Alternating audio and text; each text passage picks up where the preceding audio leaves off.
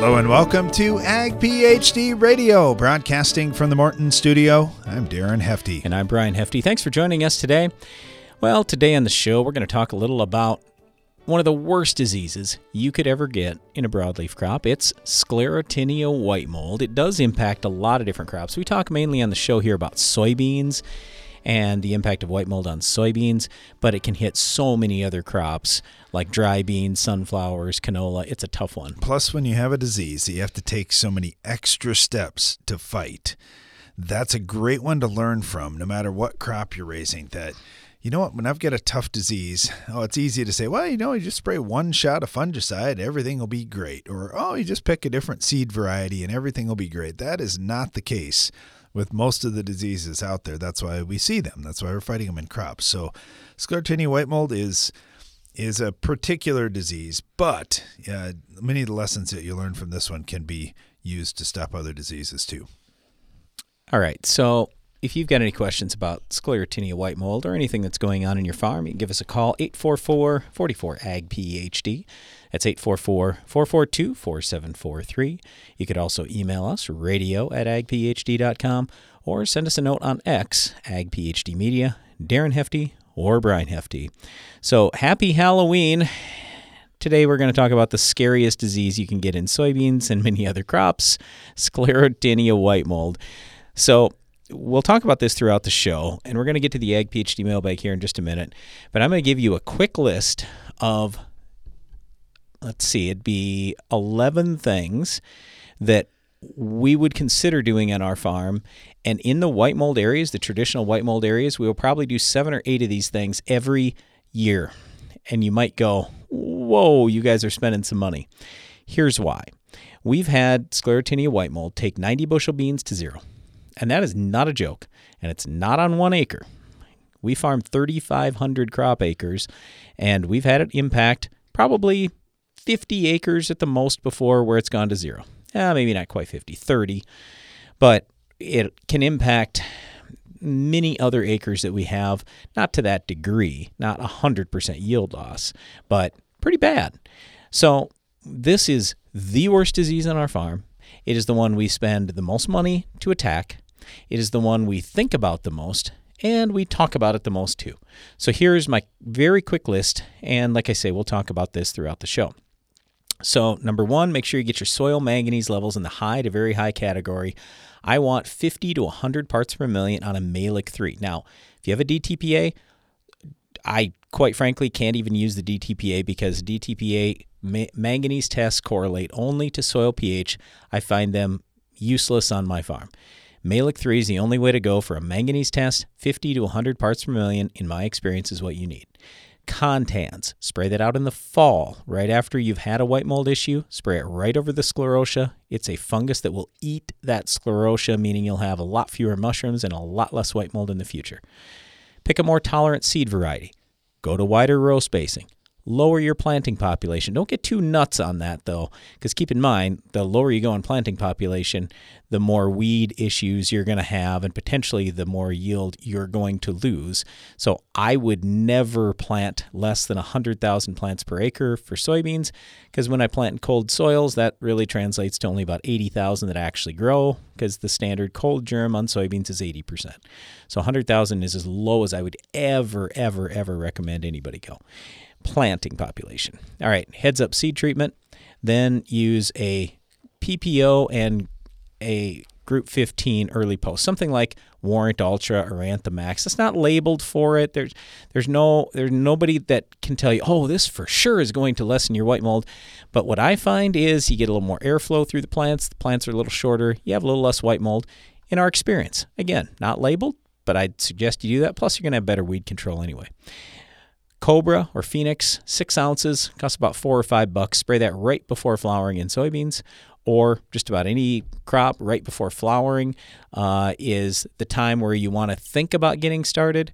But Cobra or Phoenix is Phoenix, by the way, is safe and Cobra that's pretty much only labeled in soybeans, so you can't use it in all the, the different crops that might get white mold, but we like that right before flowering. Okay, so the reason why we're thinking about right before flowering is because once flowers start in your, your field, then when they uh, they finish, they're done. Whether they abort, they're you get pollination, whatever.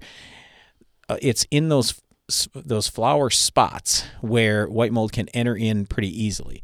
So that's when the disease gets in, and fungicides are good at preventing disease. They're horrible at curing disease. So I said 11 things. I've given you eight so far. Here's 9, 10, and 11 fungicide, fungicide, fungicide. In soybeans, for example, we suggest spraying at R1, R3, and R5. That's absolutely what we do on our farm in the white mold spots. I'm not saying this is all our acres, but in the 10%, 15% of our fields where we've had a white mold history, we go hit it hard. And man, this works. So Endura's the best one. That's about 43 bucks an acre. So yeah, you don't want to spend it. You don't want to spend that money in every acre, but it is really good. Proline's good. Domark's good. Uh, there's also Topsin or Talaris is the generic. So we actually like a combination on our very last pass of Domark plus Topsin. Only costs like 15 bucks to do both. Full rated Domark, 20 ounces of Topsin. That works pretty well. So I'm just saying you got to hit her hard with fungicides. So anyway, this sclerotinia white mold thing, it's a terrible deal please don't ever think that, oh, I'll just go spray one shot of fungicide and that'll fix all my white mold problems. Well, it might if you had super crazy light pressure that might have only hurt you five bushels. But I just want to go back to what I was telling you a little bit earlier, where we've literally had beans, 90 bushels, go down to zero. With any one of those 11 steps that I told you, do you really think one thing is going to give you a 90 bushel yield increase? Not a chance in the world. There's no possible way. So make sure you're thinking about all these things. And again, we'll we'll give you some more details on on many of these things as we go throughout the show today. But sclerotinia white mold, super tough disease. Make sure you're thinking about it starting now. Put yourself a good plan together. It doesn't have to be in all your acres, but at least your historic white mold spots. It will really help you out. We'll talk more about it right after this. Take your tillage to the next level with the Incite Universal Tillage Tool from McFarlane Ag. With more adjustability and flexibility, the Incite is the ultimate one pass tillage tool. Visit McFarlaneAg.com to find your closest dealer.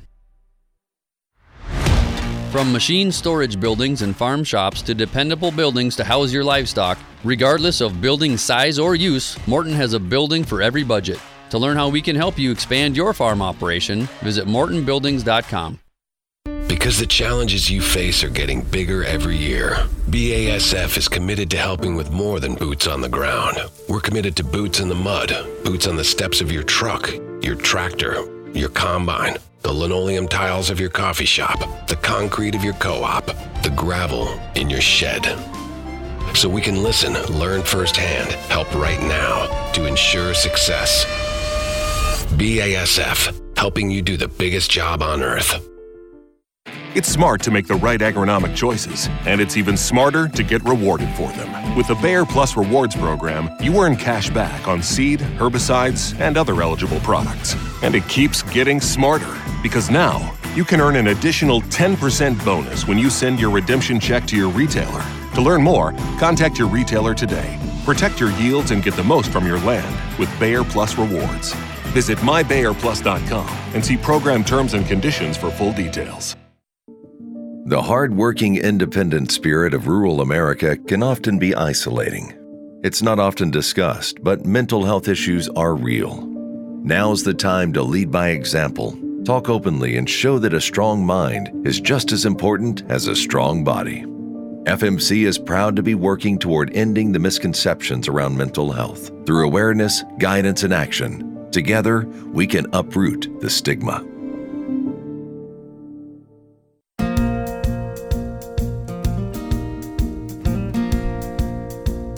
You're listening to Ag PhD Radio. Thanks for joining us today. We're talking about one of the worst diseases we can think of, sclerotinia white mold.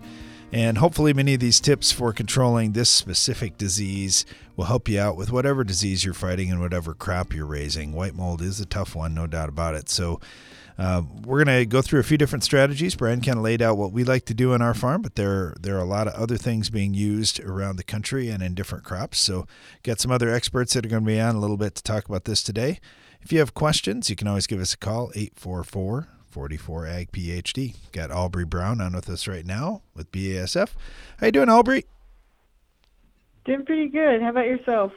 Well, we're doing well, but you you I don't know, it's hard to even believe, but on a dry year like we had on our farm, we still had a little bit of sclerotinia white mold show up. This is a tough disease. Yeah, it absolutely is. Where's y'all's farm at exactly? Well, we're in South Dakota, and we've had about mm-hmm. half the normal rainfall the last three years. And uh, you know, normally in the wet years we fight a lot of white mold in our soybeans, but on dry years like this, it's it's not too much of a problem. But we did see it in a couple of lower spots, uh, heavier ground, high organic matter, where we had early crop canopy and thick crop canopy, and and just a heavier soil that could hold whatever little bit of moisture we got. Yeah, this disease it's really responsive to environmental conditions, and that's why we see it show up some years, and then other years we don't see it at all. It produces resting structures, the sclerosum. They or they look like black rat pellets essentially, but if you break them open on the inside, they're white. And these resting structures are really resilient over time, so they can stay in the field and tolerate different environmental conditions, and then they'll germinate and produce apothecia that makes spores. And they only germinate in conditions that are favorable for them. So they can stay around in your field until you get cooler temperatures at the right timing of the year. So between 58 and 68 degrees in, you know, mid July and humid conditions. That's why we really mostly see it more northern, up in Indiana, Wisconsin, Minnesota, Iowa, and Illinois. And that's where it really shows up most often because it's wetter and cooler. But if you get the right conditions at the right time, you can really see this disease come out. Yeah, absolutely. You know, you, you, talk about the little apothecia, the little uh, mushrooms that that uh, come out of the sclerotia. And I know growers get excited about that. They're like, okay, so I'm watching out for mushrooms, but these ones look a little different than, than other mushrooms that you're going to see in the field. And I know one of the limitations of doing a radio show is we can't show pictures right now, but I'd encourage anyone listening, download the free Ag PhD soybean diseases app that we put together uh, with the American Phytopathological Society. They're, they've got some great pictures in there so you can see what this actually looks like out in your field. And, and you're right, Aubrey, if you've got the right conditions for a mushroom to grow, uh, that's kind of the right conditions for white mold to get started. Yeah, apothecia are different than mushrooms. I mean, physically, the main difference is they're inverted. They're a lot smaller. When you think about what a mushroom looks like, you can visualize that while standing up. That's the way I like to think about it. But with an apothecia, it's quite small. It's closer to the size of, you know, smaller than your pinky nail and you've got to kind of get down there and look at it. So that's why they're easier to miss. The best thing that you can do with this disease is prevent it, prevent it, prevent it. Because if you get an infection, it's going to stay and then it's going to grow over time. So ideally, we don't see it at all. And if we do, we manage it effectively so that the amount of inoculum or Sclerotinia sclerotiorum in our fields goes down over time. Because if we have an outbreak and then we don't do anything about it next year, it's going to be worse the next year and it's going to be worse the next time it shows up. This is not a disease that goes away without effective management. And not every fungicide is going to help with this either. I, know a lot of growers would say, well, I'm using a fungicide in soybeans, but there are different products that work better on this specific disease. Um, you know, when you look at those fungicide programs, the tough thing too, Aubrey, is you have to spray them before you even see the disease if you want the best control. Yeah. Mhm. Yeah, you absolutely do. And if you're trying to control white mold, you have to come into the season with an integrated pest management approach because this disease has an incredibly wide host range. So it can actually infect weeds, and then the weeds will increase your inoculum levels. So you have to manage and control weeds. You have to have adequate row spacing to increase ventilation because if you have increased ventilation, then you have reduced humidity, and that humidity bolsters the pathogen. And then when we get to the appropriate timing for the fungicide, you actually want to go a bit earlier if you want to control white mold because of the fact that you want to hit it closer to the stems and you can't get canopy. If you have full canopy coverage at R3, then you might not get it because this disease comes down from the soil floor and it affects stems. So you want to apply your fungicide at R2 timing, and that R2 timing will give you a better ability to kind of have a contact with that disease. For modes of action, you're absolutely right. This this is a very resilient pathogen and it tolerates different fungicide MOAs more than other ones. So with Revi, BASF's Revytek fungicide, we have three modes of action, a group 3, 7, and 11.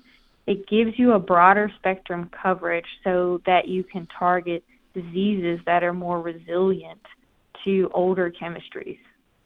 Yeah, and like you mentioned, the the timing. I, I, love the logic behind that. That you've got something that's coming up from the soil floor, and getting coverage on that is going to be important. And doing that before full canopy uh, is very helpful. I think that's important. And then I, I see so many growers that are timing out that R3 timing that, man, this is where I'm getting the most yield gain just with a, a plant health based mm-hmm. approach. And I don't argue with growers. A lot of times they'll say, hey, somewhere in that R2, R3, you know, you, you'll see, you'll, you might have some differences out there in your fields as you're running across them. But uh, going just a little bit sooner, that's going to be a big deal too for, for all the reasons that you mentioned. Aubrey, great stuff. We really appreciate having you on. Thanks for, for going through this tough disease with us. Of course. You guys have a good day. Don't remember don't forget to clean your harvesters. If you have white mold, make sure at the end of the season you clean out your harvesters. You know, that's a great note. that's a great additional tip and and uh, you know, just to to talk about that a little bit, we Brian and I have grown up on a farm that we've raised seed beans for for most of our lifetime, and so we've always thought about that. That oh man, if something's going to get into the seed, uh, you you see it as you look at seed cleaners uh, across the northern part of the country that they can sort out any white mold sclerotia pretty well. Uh, but yeah, you think about those combines as you go from one field to the next. I know a lot of times folks will say, "Oh, it's the custom harvester." No, it's you. You had it in one field and you carried it along with you to the next, and now you spread those seeds out there for for white mold to pop up in, in your next soybean crop.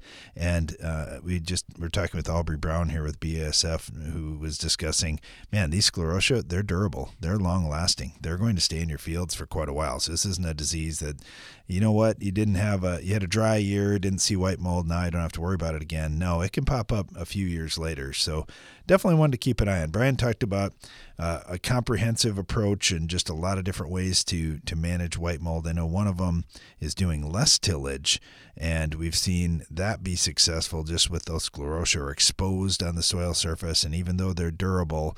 Uh, going through multiple seasons with all the sunshine, with snow and uh, animals and everything else uh, that are out there in the wild, that that can help break them down a little bit quicker than if you bury them underneath the soil and give them some protection. So lots to think about here when it comes to managing sclerotinia white mold.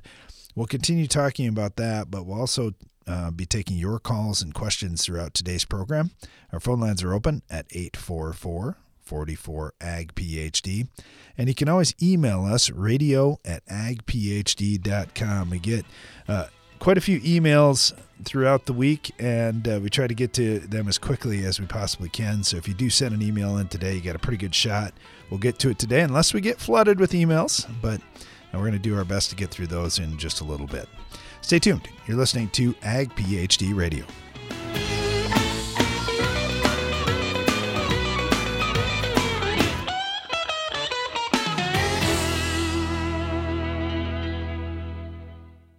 Get more durability for less downtime with Soil Warrior strip tillage from Environmental Tillage Systems. Improve fertilizer efficiency and reduce passes and fuel usage. Now that's ROI. Learn more about ETS at soilwarrior.com. Get more points with the End Zone from Farm Shop MFG. In a 20,000 bushel soybean bin, gaining three points of moisture adds the equivalent of 900 bushels to your bottom line. Call 712 520 6051. There's an innovative new soybean herbicide on the market that's helping close the door on weed resistance and open new doors to productivity. Preview 2.1 SC herbicide from UPL is a multi-mode of action pre-emergent that controls the most resistant broadleaf weeds at the beginning of the season and continues to control later weeds with strong residual activity. Ask your retailer about Preview 2.1 herbicide from UPL and always read and follow label directions. When nematode pressure mounts, seed applied Trunemco provides assurance. Growers using Trunemco are seeing a difference from early plant vigor to improved soybean and cotton yield. Impressive results are everywhere, and we want to hear about yours. You could win $20,000 and be named a Trunemco Elite Grower. Don't delay, contest ends October 31st. No purchase necessary, void where prohibited, see full rules. Learn more at nufarm.com slash USST. Are you ready? We got the need! The need for seed treatment! Start your engines! Ready, set, Intego! Start your season strong with Intego Suite Soybeans, Intego Fungicide Soybeans, and Intego Suite Cereals OF from Valent USA. Ask your Valent rep about seed treatment solutions or visit valent.com slash Intego. Always read and follow label instructions. Go long for season long foliar disease protection that starts at plant. Only Xyway brand fungicides from FMC provide season long foliar disease protection from the start. Active ingredient flutriafol moves through your corn plants as they grow for inside out protection from roots to tassel. Growers and retailers are sharing their Xyway brand fungicide success stories at xyway.ag.fmc.com. Always read and follow all label directions. Banning nitrogen with your planter saves you money. Don't waste those savings by buying an expensive application system. Clever design and engineering means 360 Bandits, Colders, and hose guides work to get the nitrogen the perfect place for rapid root uptake. 360 Bandit puts a band of nitrogen on both sides of the seed trench, three quarters of an inch deep. And 360 Bandit costs a fraction of what more complex systems cost. Don't overspend. Choose 360 Bandit from 360 Yield Center.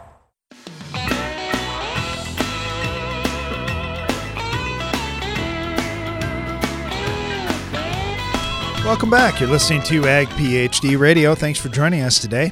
We're talking about sclerotinia white mold, and I know it's already been a little bit depressing. Oh man, this sounds kind of tough, but companies are working on finding different solutions all the time for this. And, in fact, there's a new product out that Corteva has. We're going to talk to Jeff Moon here with Corteva about that. How you doing, Jeff? I'm doing really well today. How about yourself?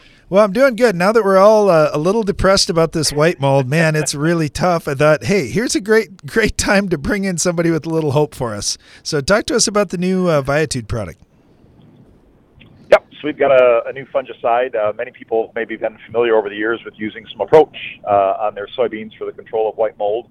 Uh, we've got a, a, a different uh, fungicide to bring forward. The name of it is Viatude and uh, Viatude has uh, shown some really good activity on white mold, and uh, we're really excited to launch that product in 2024.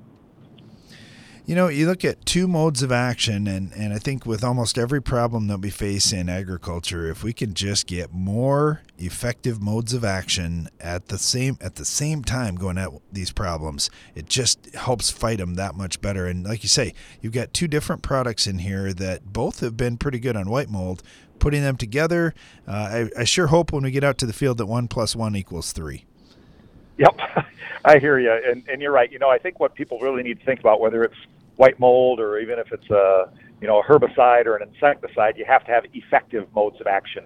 You know, you can have three modes of action or four modes of action, but if some of those different ingredients don't bring you the activity on the disease or the weed or whatever you might be fighting, it really doesn't matter. And so here with with uh, this one, uh, with Viatude, we've got some pro- prothioconazole that's in there, and some that people are used to working with. They both are effective on white mold. We put them together. We think we've built a pretty good mousetrap here uh, as far as white mold activity goes.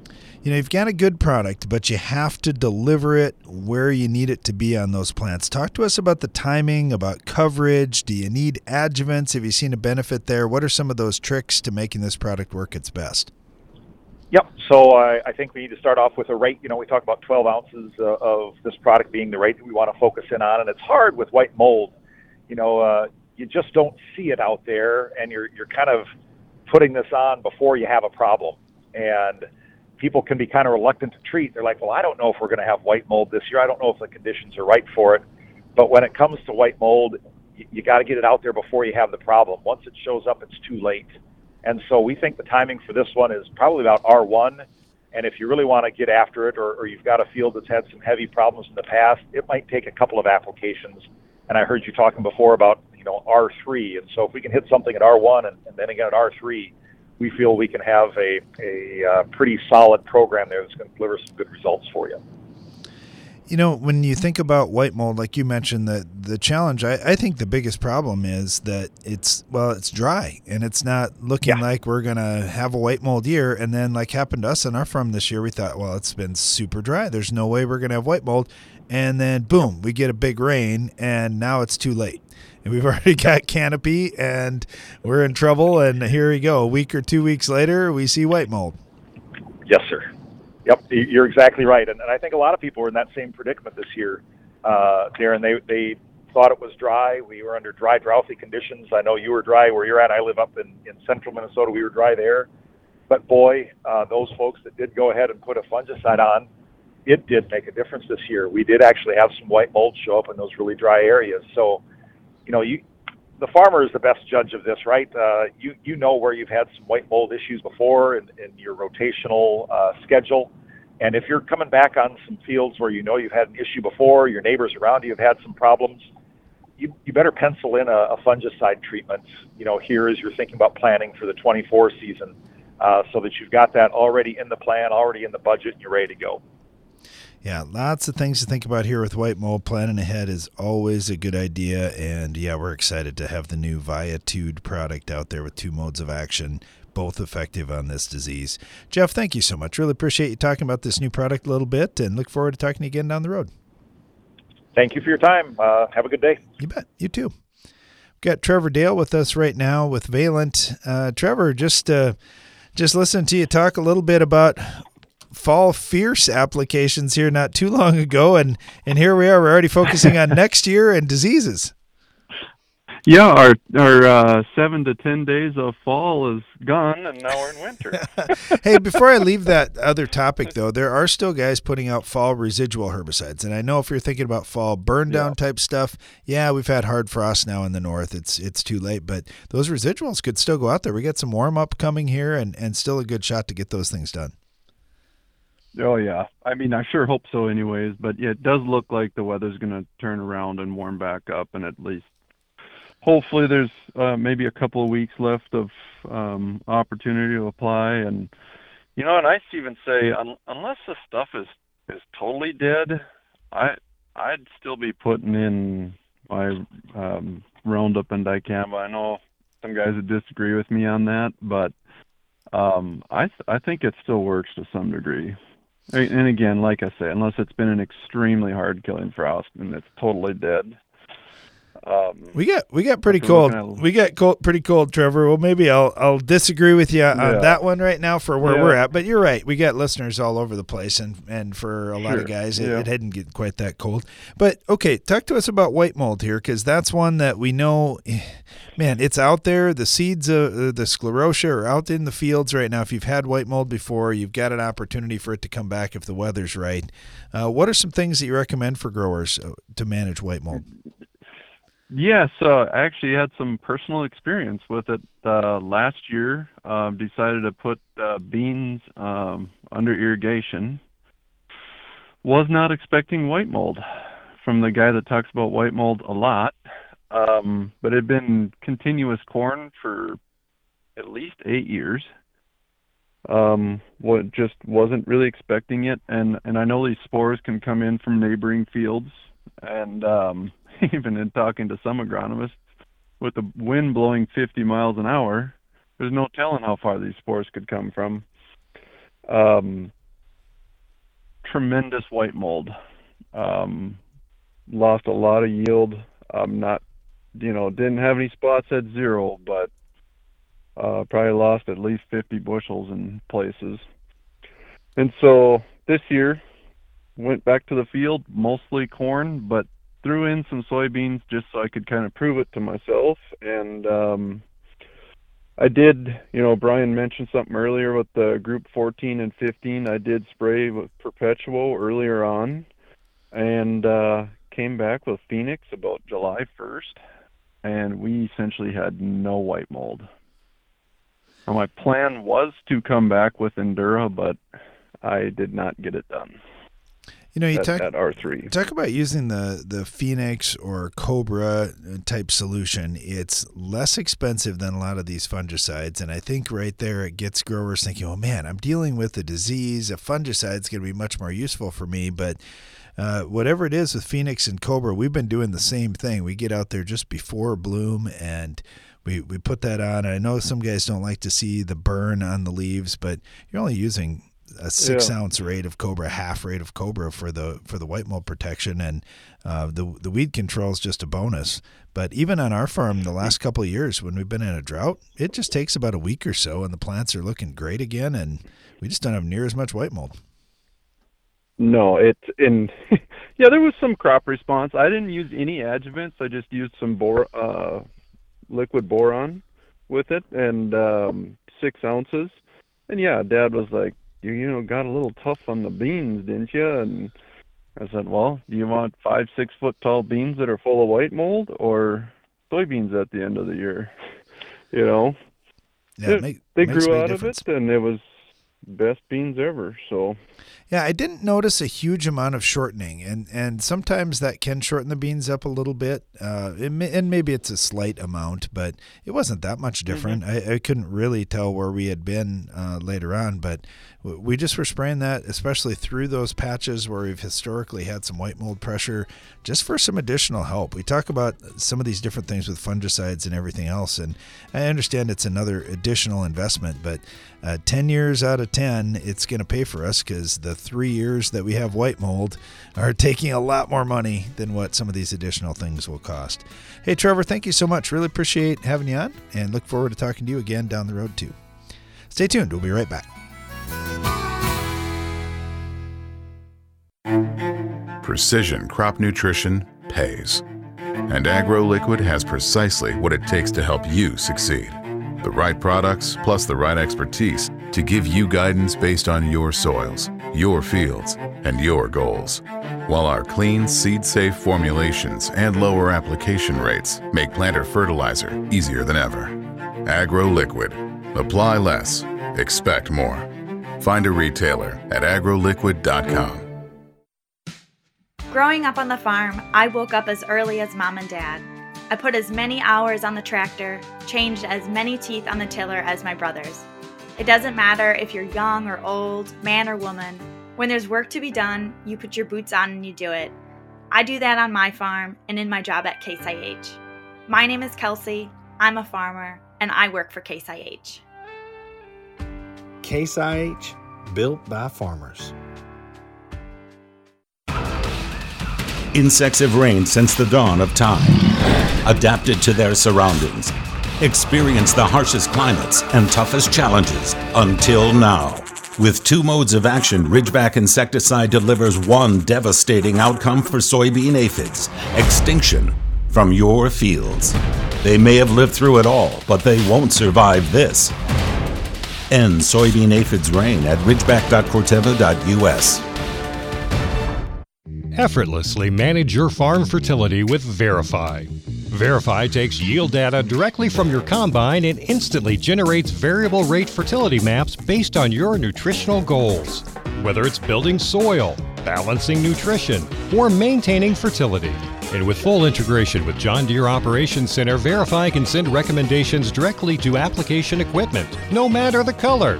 Join Verify today at verify.com and keep your farm moving. It's smart to make the right agronomic choices, and it's even smarter to get rewarded for them. With the Bayer Plus Rewards program, you earn cash back on seed, herbicides, and other eligible products. And it keeps getting smarter because now you can earn an additional 10% bonus when you send your redemption check to your retailer. To learn more, contact your retailer today. Protect your yields and get the most from your land with Bayer Plus Rewards. Visit mybayerplus.com and see program terms and conditions for full details. This season, get medieval on Rhizoctonia with the powerful protection of Excalia fungicide from Valent USA.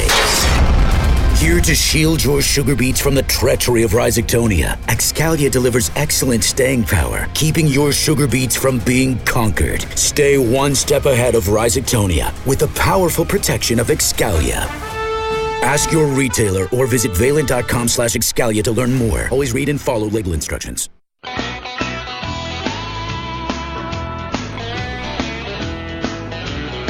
You're listening to Ag PhD Radio. Thanks for joining us today. We've been talking about sclerotinia white mold, but in the meantime, we've had a number of questions come in for the Ag PhD mailbag. It's the mailbag. All right, Brian, uh, get this one from the red bearded farmer. Boy, that could be me, but it isn't. It's someone else. Uh, there's a lot of a lot of good looking guys out there. Uh, he says, "Why would you guys put in drainage before fertility?" I'm not a conventional farmer, but I have a hard time believing that drainage improvements will put more money on the table faster than making sure your fertility program is spot on. Well, I mean, it all depends on how bad your drainage is. So, yes, you may have a point there, but we've had areas where we get zero crop because of poor drainage. So, I don't care how much fertilizer I put out there, I have zero until I fix the drainage. We always talk about fixing drainage first as well because it's soil disturbance, um, it's a long term investment, it's just something we want to get done. After you get it done, everything else you do pays that much better. All of a sudden, the fertilizer seems to work better. Your seed performs better. The herbicides, the insecticides, the fungicides, everything is better because you have a healthier plant and a healthier overall soil. I can promise you, with poor drainage, you'll never have the healthy soil you want. All right, thanks for the feedback. We appreciate that. Uh, get this one in from John. And he said, All right, guys, which soil test exactly do you recommend? Here's my story. I've had uh, this ground that it's been eight or 10 years since it's been soil tested. It, it, used to be farmed by a grandparent of mine, but it's been rented out for a number of years now. I'm starting into my third year farming it. Yields are not that much different than when uh, the grandparent farmed it. Soybeans in the mid 50s, corns in the 180s. Uh, where do I start on this soil sampling? Which test should I run? I would run. Uh, okay, so we send our tests to Midwest Labs in Omaha, Nebraska. They're the largest testing lab in, in the country, and that's why. It, well, they can just run so many samples so fast. It's unbelievable. But I personally, when I send stuff in, I like the S3C Mehlich. So it's basically a complete soil test only the Mehlich 3 version rather than what many people consider the standard version. I like the Mehlich 3 version better because it's less expensive, number one. And number two, it gives us a much more accurate manganese reading. So, anyway, I, I, want a complete analysis. And so, if you're running through some other lab, let me just give you a few things that you have to have on there. Soil pH, obviously. And you might say, wow, of course. But believe it or not, some of the tests we get in, we don't even see soil pH. I mean, everybody's going to test NP and K, but to take that a step further, I want base saturation. That tells you potassium, hydrogen, sodium, calcium, magnesium. So I need that base saturation test. We want all the micronutrients tested, and by all I mean zinc, copper, manganese, iron, boron. Those are the main ones. I mean, if you want to test molybdenum too, great. Uh, you know, usually uh, even on the the standard tests we run, we aren't typically testing molybdenum. We only do that every once in a while. Uh, beyond that, I want to see salts. I need to make sure I see sodium. Excess lime is really important, and all these things are on the standard full test that I had just described earlier. But these are important things, and if we don't have this, then sometimes key answers are missing for us. So, anyway, uh, just get a complete test and go from there. Now, one other tip that I'll give you is and I know if it's the first time you pulled soil tests in a long time, you're probably going to think I'm absolutely crazy, but I like one acre grids. Now, I'm not saying you have to do it every year. I'm not saying you have to do it even every five years, but one time I want one acre grids. And the first time is the best time. And here's why. Because otherwise, you're going to go out, you're going to test in 5, 10, 20 acre grids or zones, whatever, and you're going to get a general idea of how you're doing, but you're not going to be able to fix the true problems in your field because you don't see all the variability that's out there. I want to get it down to a per acre basis. And eh, by the way, some people say, well, that's, I don't need to go that small. Think about it this way one acre is the size of a football field. In the fall, it's football season. The odds are pretty high that you've been to or seen a football game on TV. Okay, so when you see the NFL, everything looks amazing. But please go to a small town high school football game sometime this fall and just tell me if that football field looks even from one end to the other. And keep in mind, they, they take care of that, they fertilize it, they water it, everything. It still doesn't look right. Every single small town football field I went to this fall um, had issues in certain areas of the field. and that's one acre. Okay, so just imagine if it was five or 10 or 20 football fields, how much variability you'd have. It's incredible. So I'm just saying I would run more tests than less, at least this one time. And then if it's five or 10 years, even if you get back there, whatever, but at least you got it done one time. So now you know the problems you can fix. Because quite frankly, if you find the problems, and then you simply replace nutrients based on what you removed, you shouldn't fall any further behind after you fixed it. So you fix it once, then replace the nutrients you've removed, you should be in pretty good shape moving forward. So that's my suggestion. Wow, that got to be a long answer for a super quick question he had. That's how it goes sometimes. Uh, all right, got uh, some weed control challenges here. First one, this is from Randy down in Missouri. He said, Guys, uh, can you suggest a herbicide program to control this weed in two situations? No till burn down and CRP native warm season grasses. It's bull nettle, also known as stinging nettle, also known as Texas bull nettle. It's a perennial weed, just tough to control for us. Hey, thanks for the question, Randy. Uh, I, I know in pastures we like to use Milestone. That's worked really well. Remedy has worked well. PastureGard, which has Starane and Remedy in it, that's worked well too. You've got a few different options if you're in, um, you know, a roadside ditch, a pasture, that kind of thing, uh, and that may apply to your CRP as well. Um, if you've got a no-till burn down though, why wouldn't a high rate of Roundup work on that, Brian? It would. That'd it be would be great. That'd be my first thought is just a high rate, not a oh we're gonna run twenty ounces and or something like that. Don't put 2,4-D or dicamba with it. That's what kills a lot of people when they're doing these burn downs on the perennials. Is they go, well, I got to throw some 2,4-D or dicamba in for the Roundup resistant weeds. No, you don't. Please don't. What you're af- if your main goal is killing a perennial weed, do not put any of that other stuff with it because here's what happens: the 2,4-D and the dicamba work so much faster than the Roundup. They literally will shut the plant down before the Roundup gets translocated or moved through the extensive perennial root system of your target weed. So if you're after Canada thistle, stinging nettle, any any of these perennials, I don't care what it is, please don't put 2,4-D or dicamba in there. Well, I mean, your your uh, chemical dealer, I should say, will like it if you do because then you're just going to keep repeating this. You're going to do it again and again and again and again, and you're going to go, oh, I'm not getting anywhere. Well, of course you're not getting anywhere. You, you got to just use the perennial killer by itself. Do that, and you'll have amazing results. Beyond that, whenever we're talking about any of these perennial weeds in row crop, if nothing else, if you don't get that Roundup burn down done, let's say for whatever reason, you know, you go plant, you think, oh, I'm going to get the burn down done, rains a bunch, crop comes up, you're like, oh no at least make sure it's not going to seed. Okay, so whatever you have to do, make sure it's not going to seed. Because can you burn it back with 2,4-D, dicamba, status, things like that? Of course you can, but you're not going to permanently kill it. So Roundup in the burn down when it's warm, highest labeled rate by itself. That's the way to go.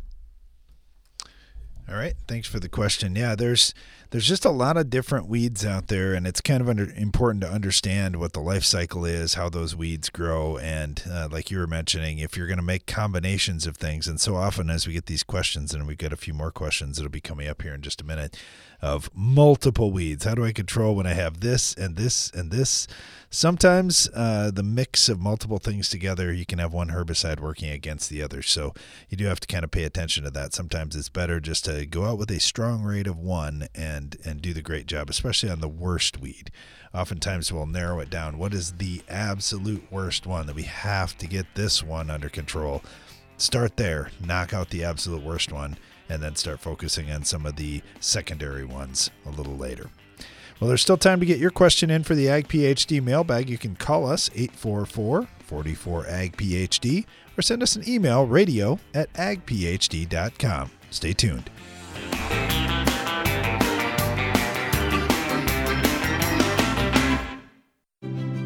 It takes balance to be successful in farming because what you get out of it depends on what you put in.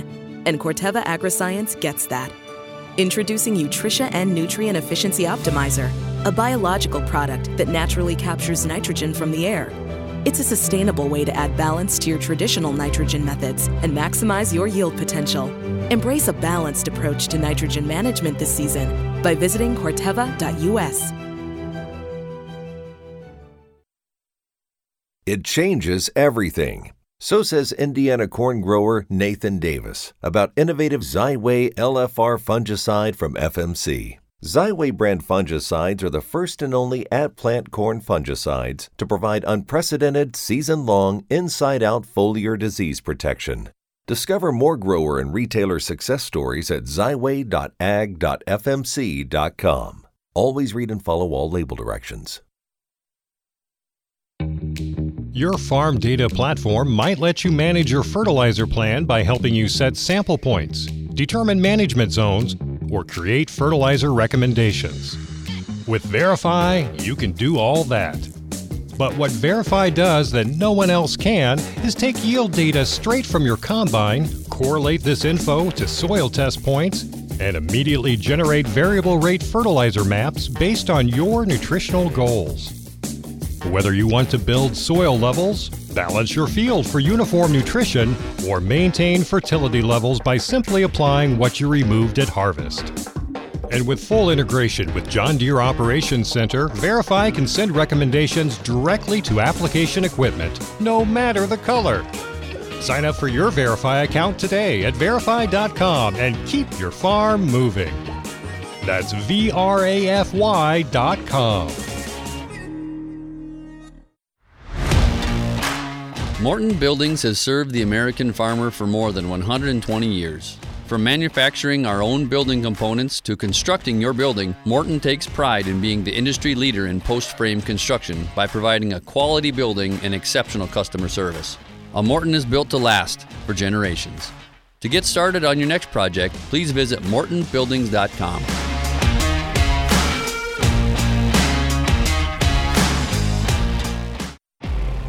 mom's got a new Case IH tractor and it can do it all. Bale hay all day. See in the dark with its powerful LED lights. Hook up all the implements. Shift like a race car. Steer with ease. And it can also cool my juice box.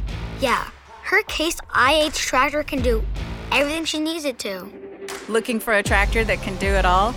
Check out caseih.com.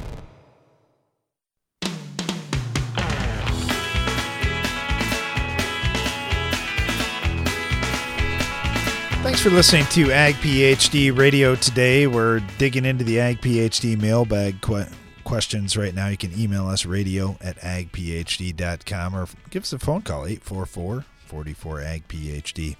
Uh, and a question here about a couple of tough weeds. This one uh, comes from Brian, and he said, Here in the Northeast, we had a record rainfall. It was a terrible year trying to make dry hay. Our big weed problems are thistle and wild parsnip. They're out of control and spreading. Uh, what what can we do to stop them? Okay, first of all, let me talk about this wild parsnip because a lot of times we'll we'll get some questions. Why do you guys get so serious about weed control, and why do you have to kill all these other weeds? And it's just about making more yield and all that. Well, wild parsnip, it's not just about making more yield. This one can actually hurt animals that graze on it.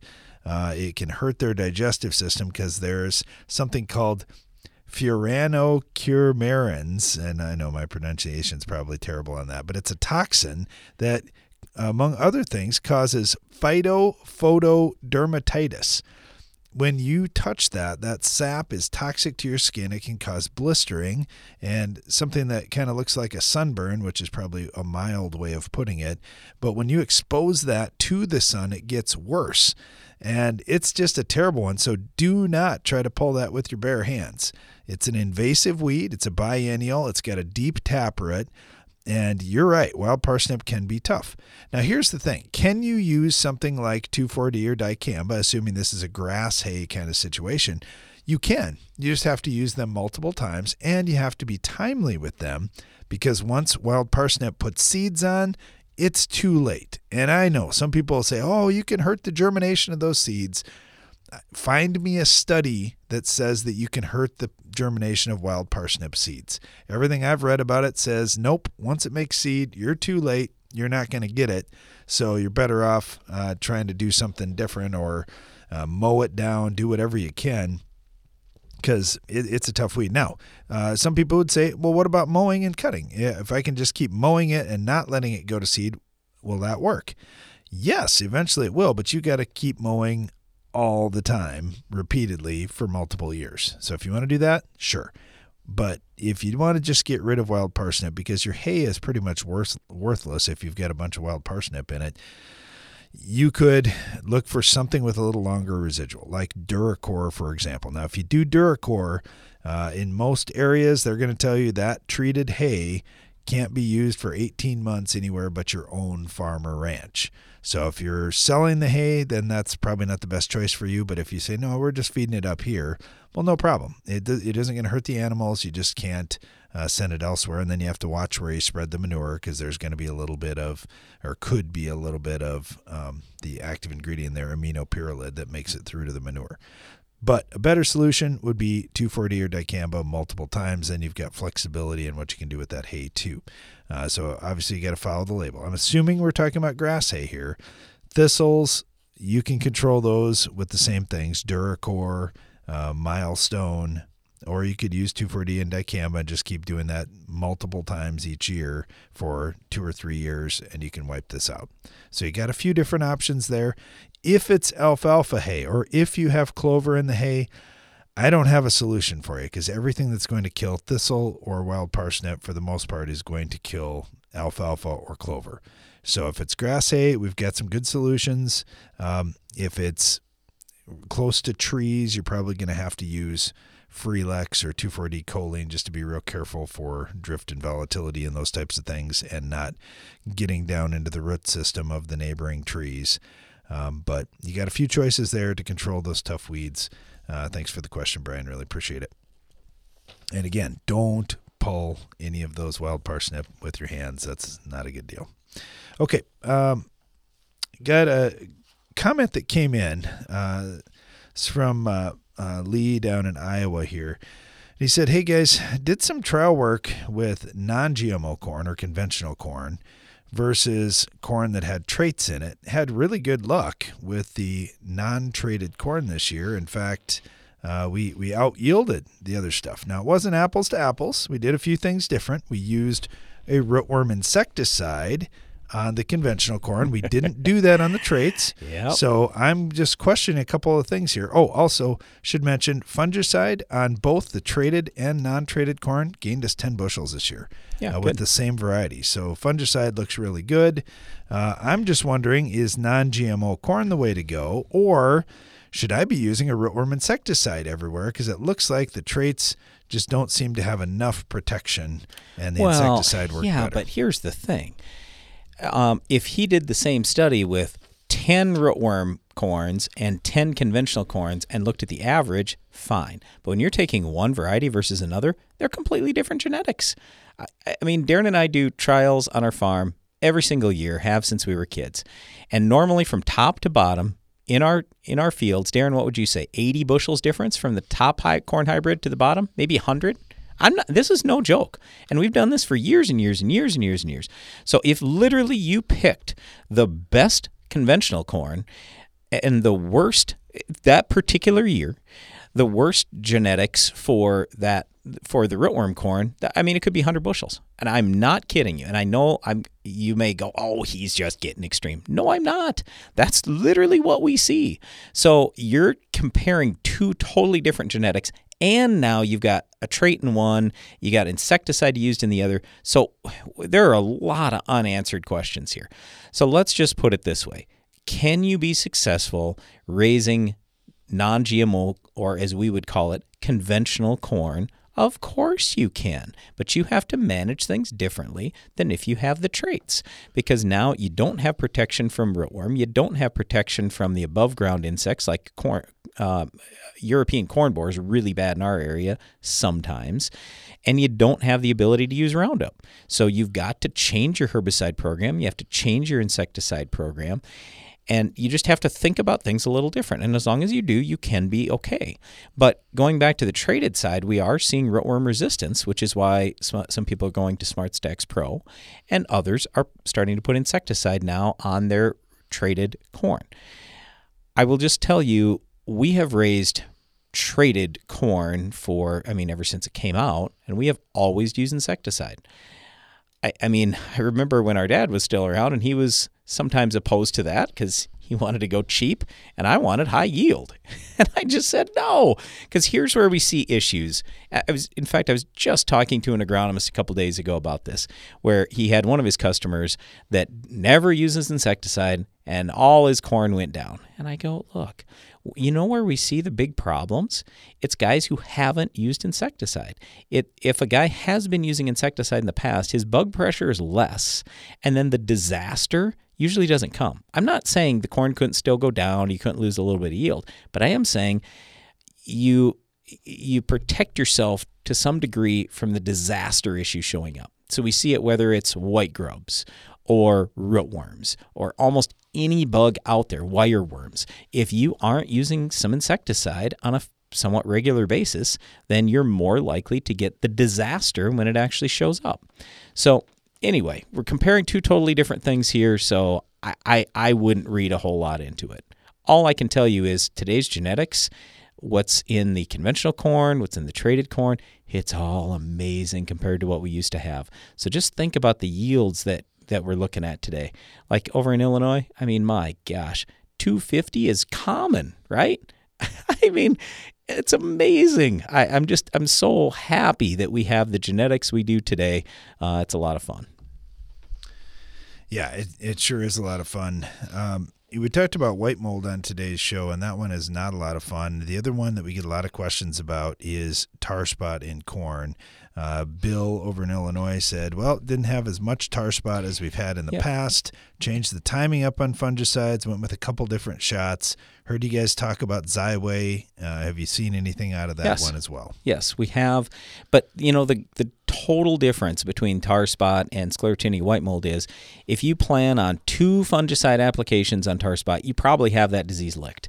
You do not with sclerotinia white mold. One or two shots of fungicide is not going to solve your problem if you have a potential big time yield loss. So with with tar spot, we do like Xyway down, and then we'd follow with a fungicide around tassel time. Otherwise, if you don't want to put Xyway down, that's fine. Just come with a, a fungicide application a week or two before tassel, and then another application about three weeks after the first application, and generally speaking, that takes care of it. Timing obviously is important and it could vary, but that'll just give you a general idea and get you close. Thanks for the questions today, and thanks to you for listening. And be sure to join us again each weekday for more Ag PhD Radio. Now stay tuned for Rob Sharkey and Shark Farmer Radio.